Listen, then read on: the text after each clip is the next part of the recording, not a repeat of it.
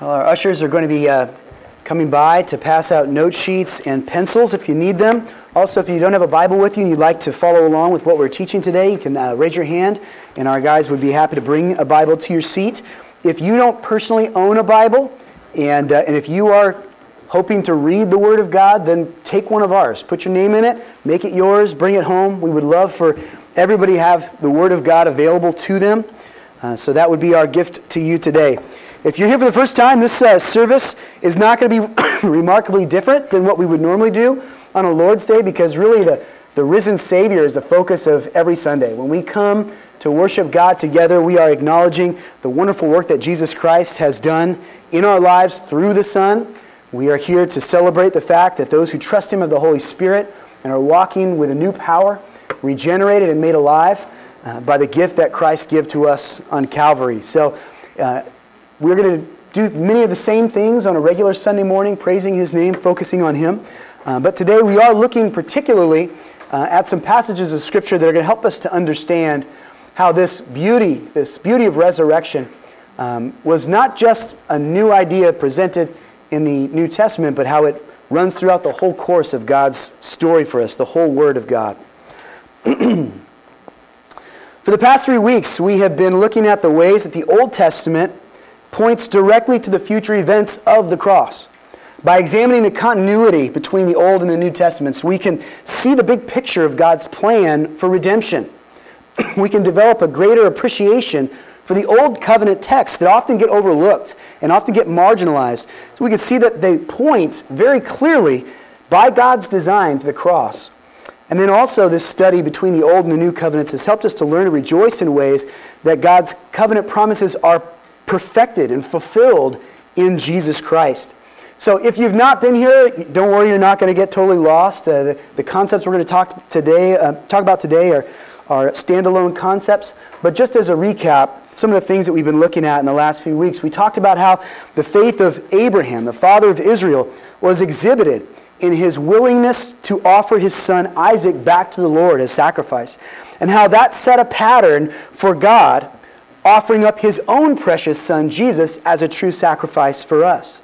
We talked about the sign of Jonah, which is mentioned in Matthew 12 and in the book of Luke, chapter 9. That was not only a picture of Jesus being in the tomb for 3 days, just as Jonah spent 3 days in the belly of a great fish, but was also a sign that those who don't repent and receive God's offer of mercy will face certain judgment.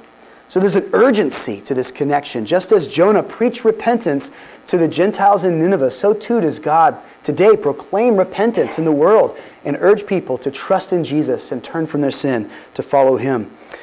Last week, Pastor Paul preached about the bronze serpent that Moses lifted up in the wilderness as a sign to God's people that they would be saved by grace, not by works, looking upon Jesus, who would also be made a curse for us and then be lifted up into the air. All who look upon Christ in faith will experience forgiveness for their sins. And then at sunrise this morning, as we woke up early, some of us went up to the hill to praise God as the sun crested the horizon. We spoke about the manna that God provided for the nation of Israel as they wandered in the wilderness on their way to the promised land, and how the true manna, the great fulfillment of God's provision, is Jesus Christ, who is the bread of life, who offers Himself to nourish us and strengthen us and to give us life in Him so that we might have victory over our sin and reconciliation with God. So you can see kind of the pattern that's been set in these passages that we've been connecting from Old to New Testament. Each of these Old Covenant shadows and types provide overwhelming evidence that the New Covenant of grace is not a deviation or an alternative to the Old Covenant of works. It is instead the fulfillment of all the great things that the Old Covenant pointed forward to and promised to God's people. And so this morning we're going to be examining the shadow of the cross that appeared most frequently throughout the life and history of the covenant people Israel, the Levitical system of sacrificial offerings. Now I imagine that most of you, when you were getting ready for church today, got ready in basically the same way. You woke up, maybe took a shower. Thank you if you did. You got coffee going so that you'd be awake and alert. If you have kids, you probably had to take some time motivating them, making sure they didn't put on the same clothes they wore yesterday, making sure they actually brushed their teeth instead of just saying that they had brushed their teeth. You might have spent a little time in personal prayer. You might have read the scripture a little bit on your own today to prepare yourself to worship. If you came to the sunrise service, maybe you sprayed bug repellent all over yourself because the mosquitoes are in force up on that hill in the morning times. But none of us had to go out to the stable and pick which of your sheep you are going to be bringing to church today as a sin offering. You didn't have to figure out how to get that animal to church and how to offer it to the Lord without getting any stains on your nice Easter outfit. You guys look great, by the way. None of us had to do that this morning, amen? And we have Jesus to thank for that. Things are different today. Until Jesus came and gave his life on the cross, worshiping God very commonly meant bringing an animal to the temple as an offering to the Lord God, as a sacrifice, as a way of keeping one's relationship with God holy and pure. Today we're going to look at the way that God used that sacrificial system for so many generations to keep his people close to him and to help them to anticipate the greater offering that would one day be made for sin, the offering of God's Son, Jesus Christ. The Old Testament is predominantly a story about God's interaction with his chosen people, the Israelites. And throughout the vast majority of that Old Testament record, the Israelites were operating under a covenant we call the covenant of works, or the Mosaic covenant. In Exodus chapter 34, verse 10, God's word, he said, "Behold, I make a covenant. Before all your people I will do marvels such as have not been done in all the earth, nor in any nation, and all the people among whom you are shall see the work of the Lord, for it is an awesome thing that I will do with you." God drew his people into a covenant agreement, and a covenant is a solemn agreement between two parties that determines how those two parties will interact with one another.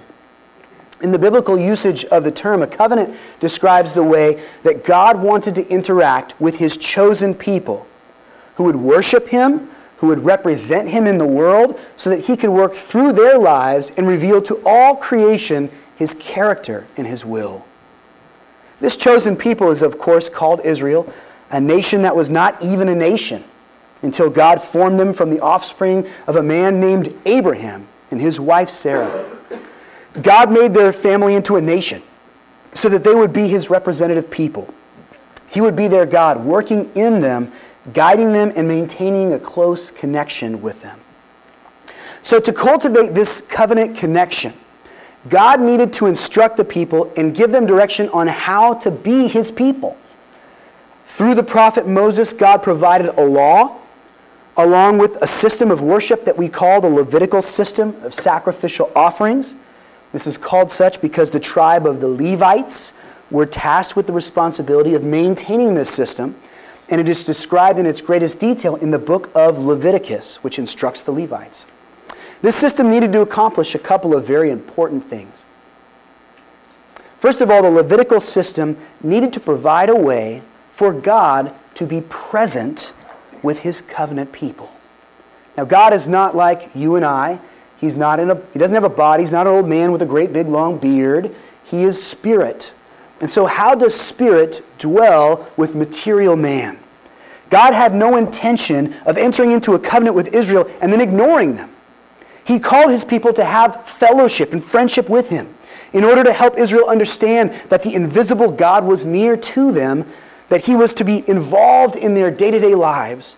God instructed them to build a special dwelling place where they would understand God's presence to reside among them. The tabernacle, and later the temple, played a key role in illustrating to Israel and the nations surrounding Israel that the God of Israel was among them, that he wasn't some far-off deity or some concept that exists only in the mind, but that he was there, in reality, dwelling among his people. The tabernacle was a temporary tent-like structure that the Israelites could disassemble and take with them as they traveled from place to place in the wilderness. It was first built around 1450 BC, before Israel had been allowed to enter the promised land of Canaan. So the dwelling place of God needed to be portable. It needed to be able to move as God moved his people from one location to another. Generations later, after they had taken possession of Jerusalem and the Holy Land, and they had been established in this place of promise, a permanent temple was built to replace the tabernacle's function. It served the same purposes as the tabernacle, but was permanent and therefore more elaborately decorated, more ornate. The tabernacle was a rectangular framed tent about 15 feet wide and about 45 feet long. This tent was divided into a large room and a smaller room. In the larger room were various pieces of furniture that served a practical as well as a symbolic function in the worship of the Israelites to God.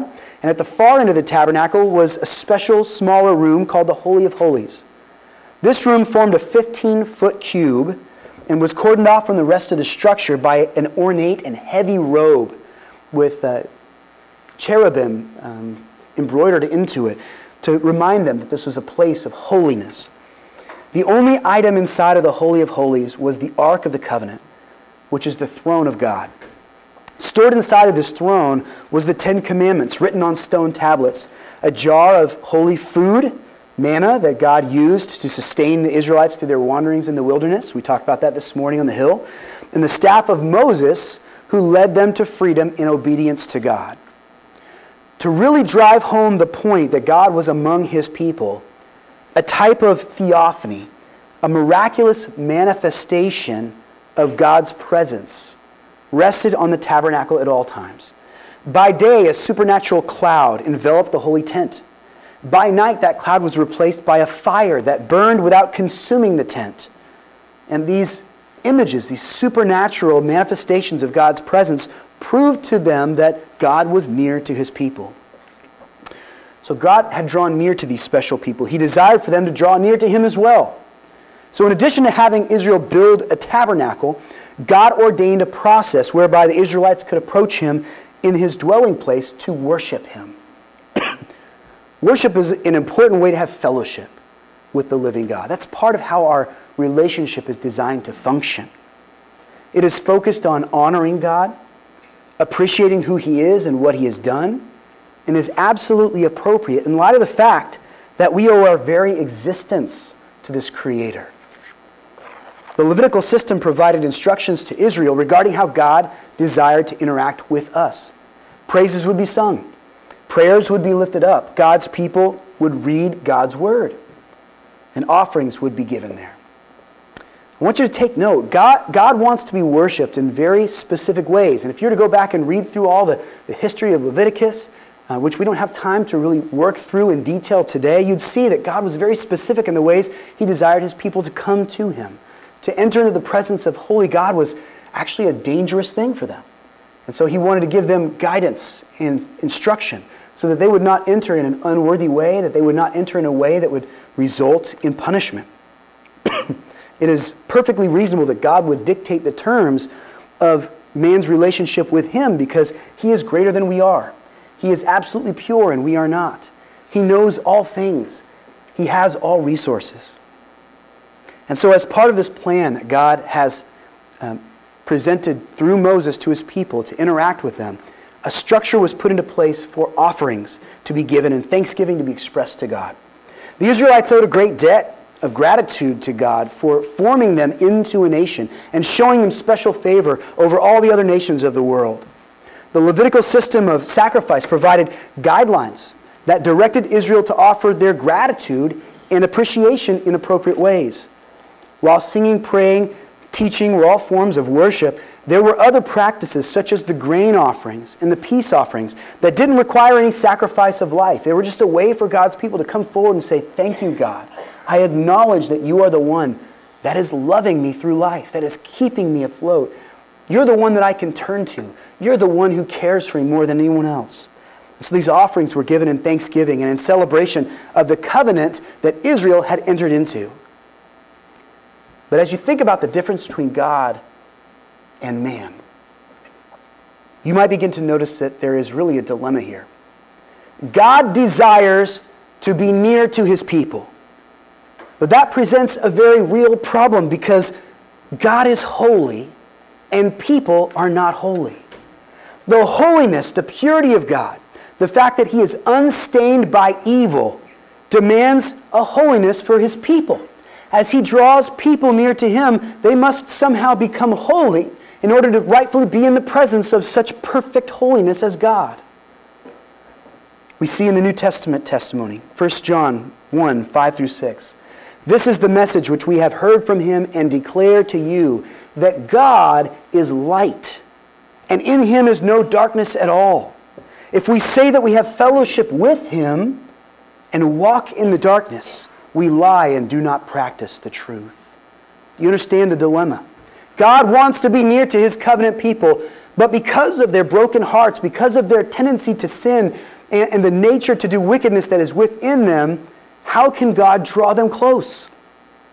If a man is going to draw near to God, man has to be careful that he does it in a respectful and reverent way. The Scripture teaches that light can have no fellowship with darkness. The things of goodness cannot mingle with the things of wickedness. And so God had taken the first step of love, and he had drawn these Israelites near to him, sending Moses to challenge Pharaoh, making miraculous plagues that afflicted Egypt until the Pharaoh conceded and allowed them to go, bringing them out of their bondage of slavery and toward a wonderful new home. But sin is a reality that threatens that divine presence, that unity that God wants to engineer. How can God be near to a people who sin?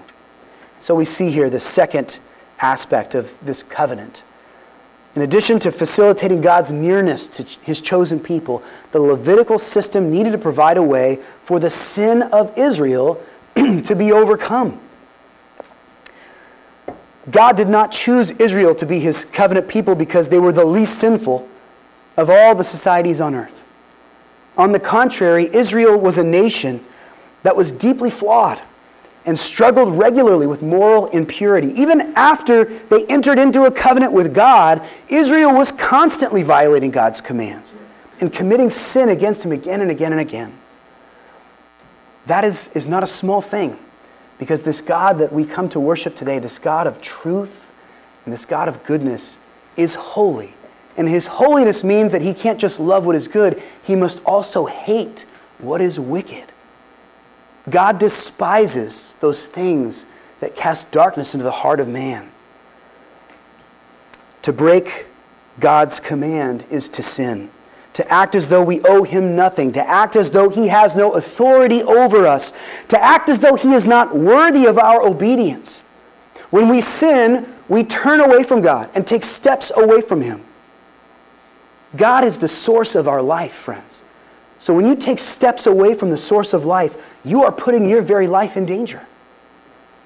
The world that we live in has adopted a dangerously cavalier attitude towards sin. Sin is now thought of as a small thing, as an inconvenience, as the worst of different choices that you could make. But it isn't seen as the deadly danger to our relationship with God that God intends us to see it as. We have to learn to hate sin the way that God hates sin. And not just the sin in others, the sin in ourselves. Let me try to illustrate this to you. Imagine you have a dog. Some of you have dogs. I'm a huge pet lover. I love my dog, Nellie. She's a mutt hybrid that we got from a rescue. And she's a great friend to my kids. Love running with her, love hanging out with her. Imagine you have a great big dog. You also have little kids. Imagine the horror if one day something went wrong and your dog turned on your child, and your dog mauled your child, and your child died. How would you respond to that? Would you make excuses for the dog? Would you say, we've got to give this dog another chance? Would you keep that dog around your children? As much as it would hurt you, you'd have to take that dog out of your family environment. You'd have to preserve the safety of your children. Every time you saw that dog, it would remind you of the death of your child. It would remind you of this love that was lost. And friends, we need to start to see sin the same way. That sin makes us at odds with the God who loves us better than anyone loves us. When we allow sin to be a part of our lives, when we capitulate to the nature of disobedience and rebellion that we're born into, then we're allowing dangerous things to enter into our fellowship with God. We are putting at jeopardy our closeness to Him. Do we hate sin, friends? When we turn on the news and we see things like this horrible tragedy that happened in Sri Lanka, this detestable way that people are treating each other in hatred, blowing each other up, and causing senseless death, it should anger us. We should be upset at this sin. But we should be just as upset when we look in the mirror and we evaluate our own heart and we realize that hatred exists in us too, that laziness exists in us too, that dishonesty and deceit exists in us too. We cannot allow this wickedness to dwell in ourselves. Ultimately, the consequences of committing sin against God, the Scripture tells us, is death. Because God is the giver of life, to offend Him in that way means that we deserve, rightfully, justly, to have our lives taken away from us. The sacrificial system taught the people of Israel the dangerous reality of sin. A living animal would be brought into the tabernacle. It had to be a flawless animal. It couldn't be that animal that never walked right anyway, couldn't pull the plow. It couldn't be that sick animal that's on its last legs. It couldn't be that the old animal that's no longer vital anyway. You had to bring one of the newborn animals, firstborn of your flock. You had to bring something that was not defiled by sickness, a pure animal. And then the priest would instruct the one who was giving the offering to place their own hand on the living creature's head in order to identify with that life. Then in the temple, as that person looked upon that animal, the animal would be slaughtered right before them, and its life would escape it. And the gruesome and grisly reality of our sin would be plainly before that individual. That animal, they would see, would be offered as a substitute for them. His life would be taken away rather than the human being's life. The blood of that offering would be sprinkled upon the altar. Depending on the specific sacrifice, part of the animal would be burned up as a gift to the Lord, and part would be given to supply the needs of the priests who served in the temple.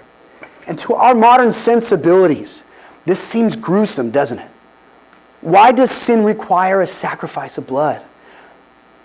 Because sin defiled the perfect creation of God with death. When man moves away from God, he moves away from life. And so Hebrews chapter 9, verse 22 says, "Indeed, under the law, almost everything is purified with blood, and without the shedding of blood, there is no forgiveness of sin." A serious offense cannot be covered over with a small offering. Life had to be given. Blood is an essential component to life, so it was seen almost like a detergent to wash the temple clean of sin. The sins of the individual, the sins of the community, applied to the life and death of the sacrifice. God provided this system for His people to facilitate their worship, to facilitate their fellowship with Him, to address the problem of sin that threatened their nearness with God. It was very useful to helping the Israelites live in covenant relationship with God, but it was not perfect. The old covenant sacrificial system served important purposes, but by its nature, it was incomplete. And so if you would turn with me to Hebrews chapter 8, I'd like to spend the rest of our time this morning talking about why the old covenant was not enough. Why the old covenant that God had given to Israel by design demanded a better sacrifice, demanded a more perfect atonement for sin. Hebrews chapter 8, verses 6 through 8. "But as it is, Christ has obtained a ministry that is much more excellent than the old, as the covenant He mediates is better, since it is enacted on better promises. For if that first covenant had been faultless, there would have been no occasion to look for a second." So what specifically is the writer of Hebrews talking about here? He's saying that Christ comes, and in His life and in His ministry, He offers a new covenant, a better covenant to replace the covenant that existed before. The old covenant had been flawed. If it had not been flawed, there would be no need for a second new covenant. A new covenant that had been prophesied way back in Jeremiah 31. A new covenant that had been declared in the Psalms. The old covenant that Israel had lived until the life of Christ was ordained by God to accomplish many things and serve the Israelites, but it was not faultless. And God's word reveals its faults to us. First of all, the sacrifices that were made in the tabernacle and then in the temple, they did not defeat our sins once and for all. The very fact that this system of sacrifice continued on with new animals being sacrificed and new offerings being given to cover new sins again and again and again, Sabbath after Sabbath, year after year, for nearly 15 centuries before Jesus would make it very clear to us, the atonement illustrated in those sacrifices did not actually solve the problem of our iniquity. They didn't change the heart. Hebrews chapter 10, verses 11 through 14. And every priest stands daily at his service, offering repeatedly the same sacrifices, which can never take away sin. But when Christ had offered for all time a single sacrifice for sins, he sat down at the right hand of God, waiting for that time until his enemies should be made a footstool for his feet. For by a single offering he has perfected for all time those who are being sanctified. Now, as you look at that passage of Scripture in Hebrews chapter 10, particularly in verse 11, you begin to see the evidence of why the new covenant is in always better than the old covenant. The Hebrew word for atonement that was used in the Leviticus system is kafar. Kafar means to cover. It's literally the same word that's used in Genesis 6:14 when God is instructing Noah on how he's supposed to build the ark. He tells him to take pitch and kafar, cover the ark with pitch to seal it and keep the water from seeping through its planks. So to atone for something is to cover it up. When you cover something, it doesn't cease to exist, does it? These atonement sacrifices covered sin in such a way that God's wrath was delayed. But like a bandage over a wound, they did not actually address the root of the issue. The Greek term that is used in Hebrews 10:11 is not the equivalent of the word kafar. And it reveals how the sacrifices made in the Levitical system fell short. They covered sin, but they were not able to apherein, which is the Greek word here used to describe taking sin away. They were not able to take the sins of man away, Hebrews 10:11. Though the sins of the people were covered under the Old Testament sacrificial system, this was only to tide them over until a better sacrifice could come. God knew that the sacrificial system would not ultimately solve the problem until a better sacrifice could be provided. So it fell short in that it had to happen again and again and again. If you offered an animal this week, next week you sinned again, you had to come and bring another sacrifice. Here's the second reason why the Levitical system of sacrificial offerings was insufficient. The value of the sacrifices themselves were insufficient. Now let me preface this by saying that animals are a part of God's creation. They are therefore important to Him. He made provisions in the Garden of Eden for Adam and Eve, this man and woman, to have dominion over the animals, to care for them, to look after them. Adam lovingly gave these animals names. So animals are not insignificant to God. The deaths of these animals were chosen by God to show just how terrible sin's effects are. But remember, too, that under the sacrificial system, strict conditions limited the kind of animals that could be offered as a sacrifice. They couldn't be sick, they couldn't be deformed or injured, they couldn't be old and used up. Still, the blood of animals, no matter how perfect that animal is not the equivalent for the blood of a human being. Hebrews 10:4 says, "For it is impossible for the blood of bulls and goats to take away sins." When God created all things, He created man and woman at the end. And He said something very unique about their creation. He didn't say this about the birds of the air or about the beasts of the field or about the fish of the sea. He said of Adam and Eve that they were created in His image, to bear the image of God in themselves. And this set man apart from the rest of creation. It doesn't mean that the rest of creation is insignificant to God, but it means that the blood, the life of an animal is not the same as the life of a human being. There is no animal made to bear the image of God. And any suggestion that man is just a different kind of animal is in direct opposition to the clear teaching of God's word. Why then would God have made the people offer these animal sacrifices? We learn about this in Hebrews 10, verses 1 through 3. For since the law has but a shadow of the good things to come, instead of the true form of these realities, it can never, by the same sacrifices that are continually offered year after year, make perfect those who draw near. Otherwise, would they not have ceased to be offered, since the worshippers, having been once cleansed, would no longer have any consciousness of sin? But in these sacrifices, there is a reminder of sins year after year. Man is a forgetful being. We do something terrible and we feel horrible at it at first. But over time, we begin to put our attention on other things. We begin to forget just how serious our offense was. And unless God is reminding us of the seriousness of sin, we are prone to fall back into the same patterns that we made for ourselves when we ignored God the first time. The sacrificial system that is described in Leviticus was designed as a reminder to us of our great need for atonement. It was put in place so that we would not take sin lightly, so that the nation of Israel would care about their holiness before God. But that system could not conquer sin once and for all.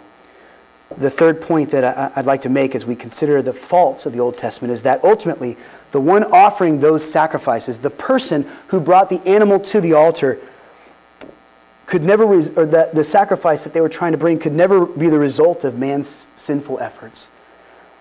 Hebrews chapter 10, verses 5 through 7 says, consequently, when Christ came into the world, he said, sacrifices and offerings you have not desired, meaning the sacrifices of men, but a body you have prepared for me. This is Jesus speaking.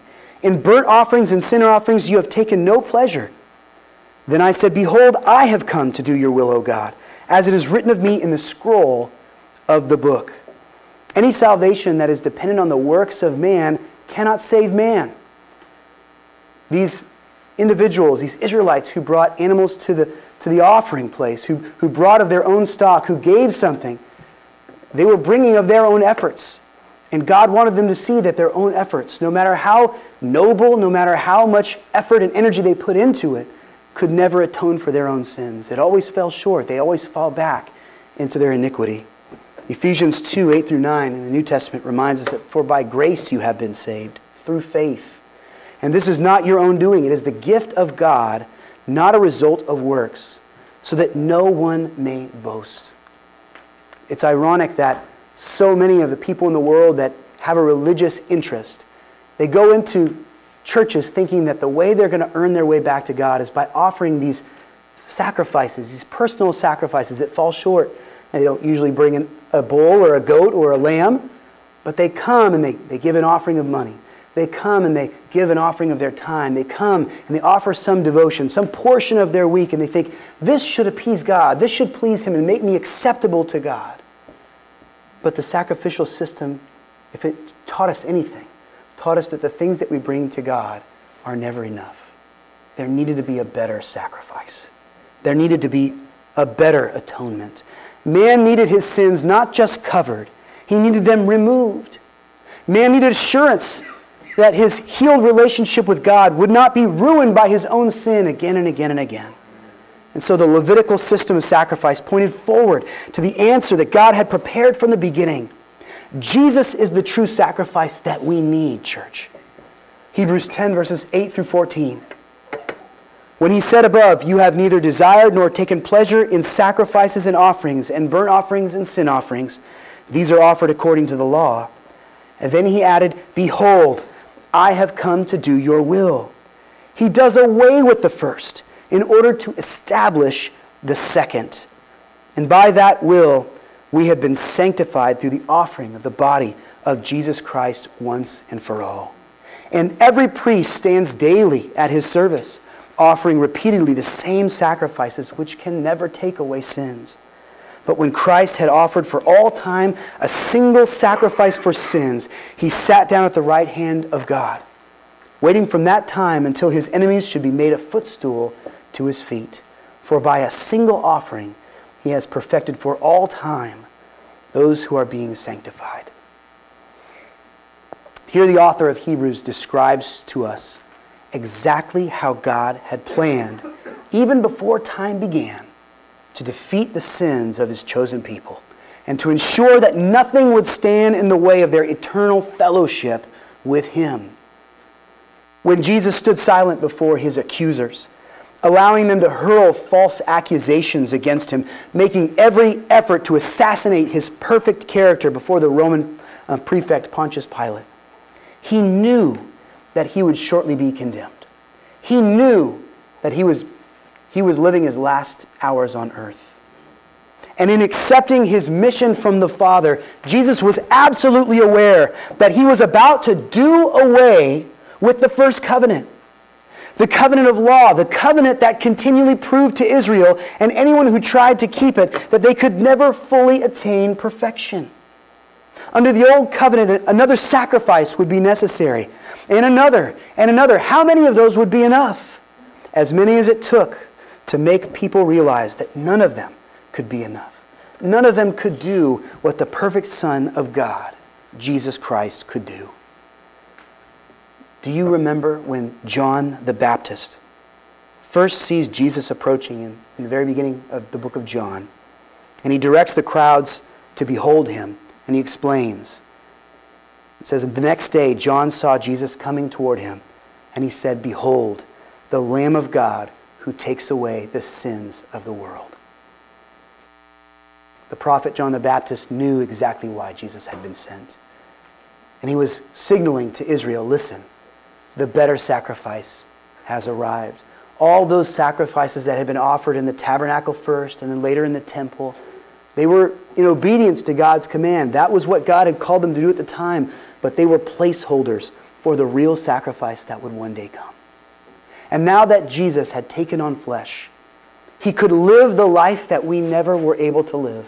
Jesus walked the earth as you and I do, but Jesus never committed sin against God.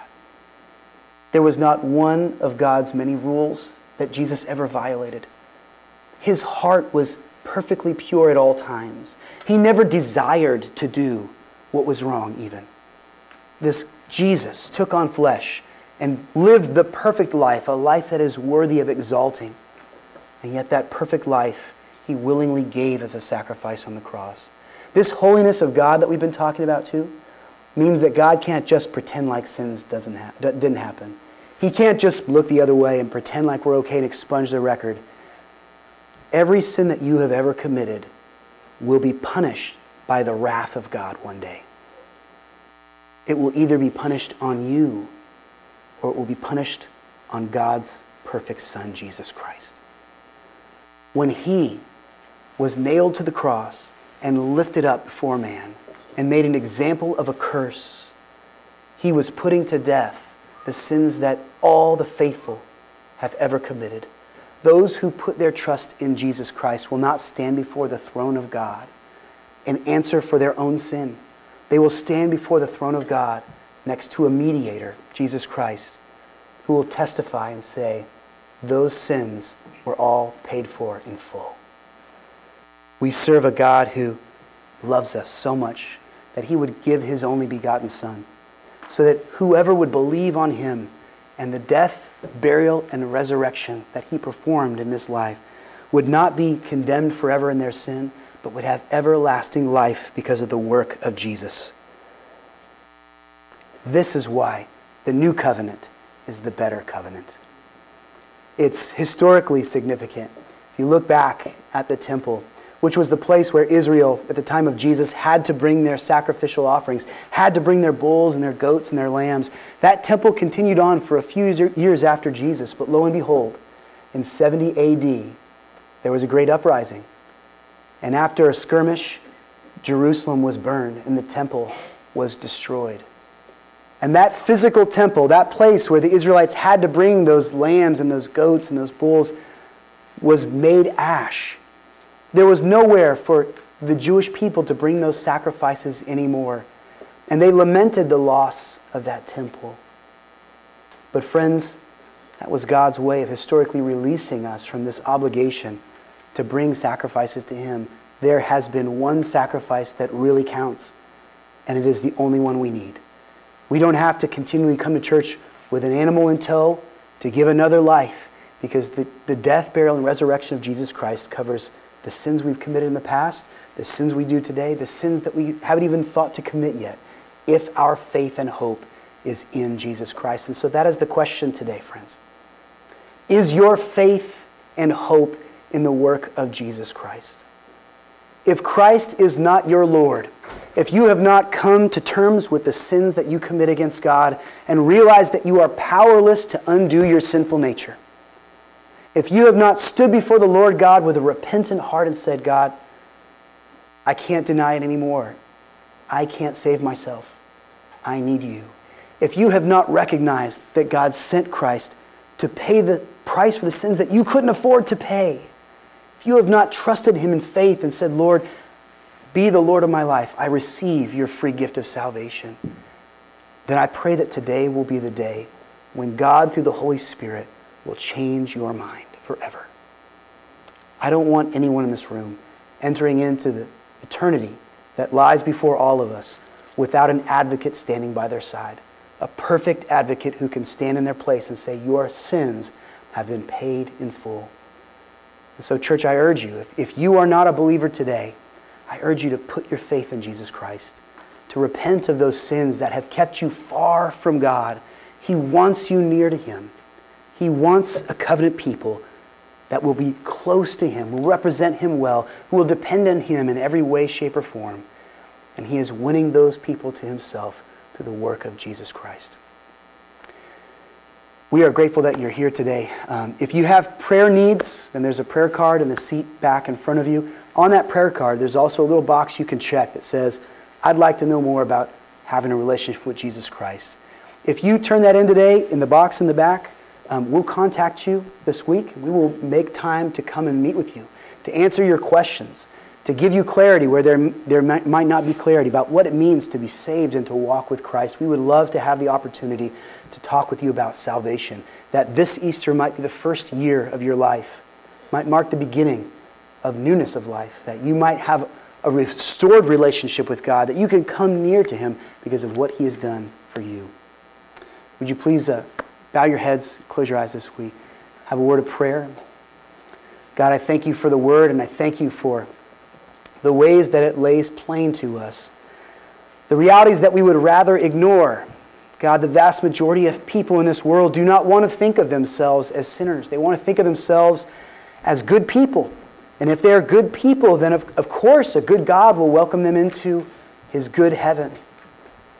But God is not just good. God is perfect. And his heaven is not just good, it is absolutely pure. And so without a godly intervention, without Jesus Christ washing away our sins by his own very perfect blood, we have no means of getting to heaven. I pray, Lord God, that today in churches throughout the world, that the gospel is preached boldly and in truth, and that your Holy Spirit, who has done the groundwork, that has begun to change hearts and turn people to you, would awaken those who have been asleep, would open eyes that were blind, so that today might mark the day of salvation for them. We thank you for your grace. We thank you that Jesus did exactly what he said he would do. Not only did he offer his life up as an offering for us, a sacrifice, but he showed that he was mightier than any lamb, bull, or goat. He rose on the third day. He rose victorious over sin and death, and we can rise with him too if our faith is in Jesus. Thank you for this day, God. We thank you for loving us. Please continue to draw us near to you as we spend time with our families, as we travel to various places. Give us safety, God. Help us to know that you are the one true God and that your plan of redemption is perfect. And we pray this all in Jesus' name. Amen.